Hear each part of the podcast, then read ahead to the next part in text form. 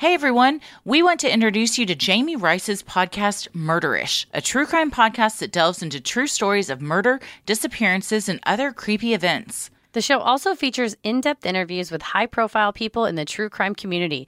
Murderish will take you on a deep dive journey through interesting cases, beginning with the date of the crime and ending with the courtroom verdict. If you're fascinated by true crime and all that embodies the genre, this podcast will appeal to you.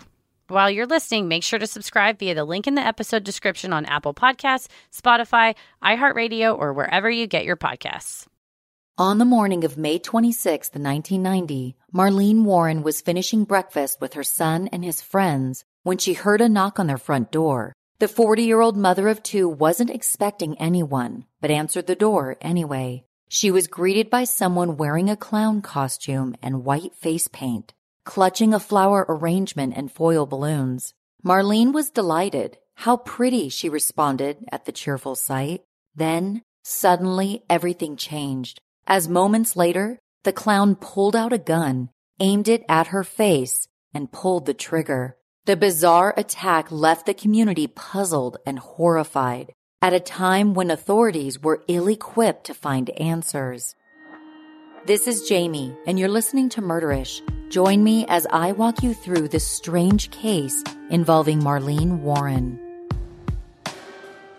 This case takes us to Wellington, Florida, an affluent village in Palm Beach County located southwest of West Palm Beach. Today, Wellington is a mix of working class citizens and the rich elite, with real estate consistently ranking among the most expensive in the state. It's also been a popular spot for part-time residency by celebrities such as Bill Gates, Bruce Springsteen, and Tommy Lee Jones. Wellington is well known for its role in equestrian events. It's home to the Winter Equestrian Festival, the biggest and longest running equestrian festival in the world. The festival runs annually for 12 weeks, from January to April, and generally contributes around $300 million to the state's economy. But the way the village is now is a far cry from its early days. With the help of state legislation in the early 1950s, Charles Oliver Wellington transformed underdeveloped tracts of land into fertile farmland. Due to its proximity to the Florida Everglades, severe flooding was a problem. By serving as chairman of the Acme Drainage District and overseeing the development of drainage and flood control in the area, Wellington was laying the groundwork for a thriving community. For the last two decades, Wellington has seen its population double. With the village's modern school system and immaculate playgrounds, it drew in a lot of young suburbanites striving to raise families in a safe, serene setting.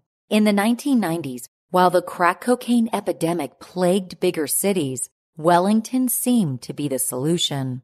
Kathy Foster, one of the village's founders and its first mayor captured it well to the Palm Beach Post by saying, At the time, we didn't lock our doors. We lived in a bubble of insulation out here, but coastal living comes at a price. While there are rental properties, monthly rates are twice as high as the rest of the state. Homes also come at a premium. One exclusive neighborhood known as Aero Club would run you anywhere from one to five million dollars to call it home. Referring to the houses in the area as palatial would be an understatement. Each estate features its own backyard grass airstrip for the residents' private jets and helicopters. It was in this posh neighborhood where Marlene Warren met her tragic and sudden end. It seemed like the least likely setting for a cold-blooded murder. Marlene May McKinnon was born in Michigan on April 15, 1950. She was the middle daughter with two sisters named Debbie and Leanne. By all reports, the McKinnons moved around frequently. They spent some time around California before moving back to the greater Detroit metro. Marlene's grandfather owned a farm just north of the city, and the girls spent a large portion of their childhoods there. At some point in her adolescence, Marlene's parents divorced. Her mother, Shirley, eventually remarried, taking her new husband, Bill Twing's, name. Marlene's youth didn't last quite as long as most. At just 15 years old, she married John Ahrens and became pregnant with their first child, John Jr. A short time later, she had their second son, Joseph. It was a joyful time that sadly wasn't meant to last. When both sons were toddlers, John was on a business trip in Texas when he tragically died in a car accident. He was only 22 years old at the time. Marlene was left alone to care for her young children when she was barely an adult herself. Just a few years later, Marlene's life seemed to turn around. At age 19, she met 22 year old Michael Warren. They quickly fell in love and married in 1972. The first several months of marriage were spent in Mount Clemens, Michigan, a suburb of Detroit that was Michael's hometown. Marlene and Michael soon decided to relocate their family to Florida. Palm Beach County had less than half the amount of crime than the Detroit suburbs and a better education system for Marlene's boys. After settling into their new location, the Warrens began flipping houses. They would buy a house, live there for long enough to make a profit when selling it, and then they'd move on to the next. With growing capital, they purchased land and built several rental properties. They expanded this venture to 17 buildings scattered across Palm Beach County. Marlene would manage and maintain the properties while juggling her other job as a cargo ship inspector. Before long, Michael had new ideas to expand their wealth. In the 1970s, he opened Bargain Motors, a used car dealership, and Bargain Auto Rentals, a car rental agency. Both were located in West Palm Beach.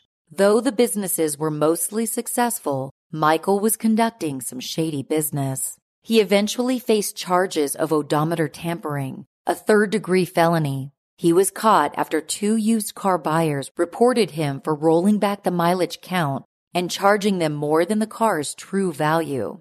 After pleading guilty, Michael was sentenced to 18 months probation. Despite this legal hurdle, all of the Warrens' business ventures brought them great fortune. Soon, they were able to build their dream home in Wellington's exclusive community, Aero Club.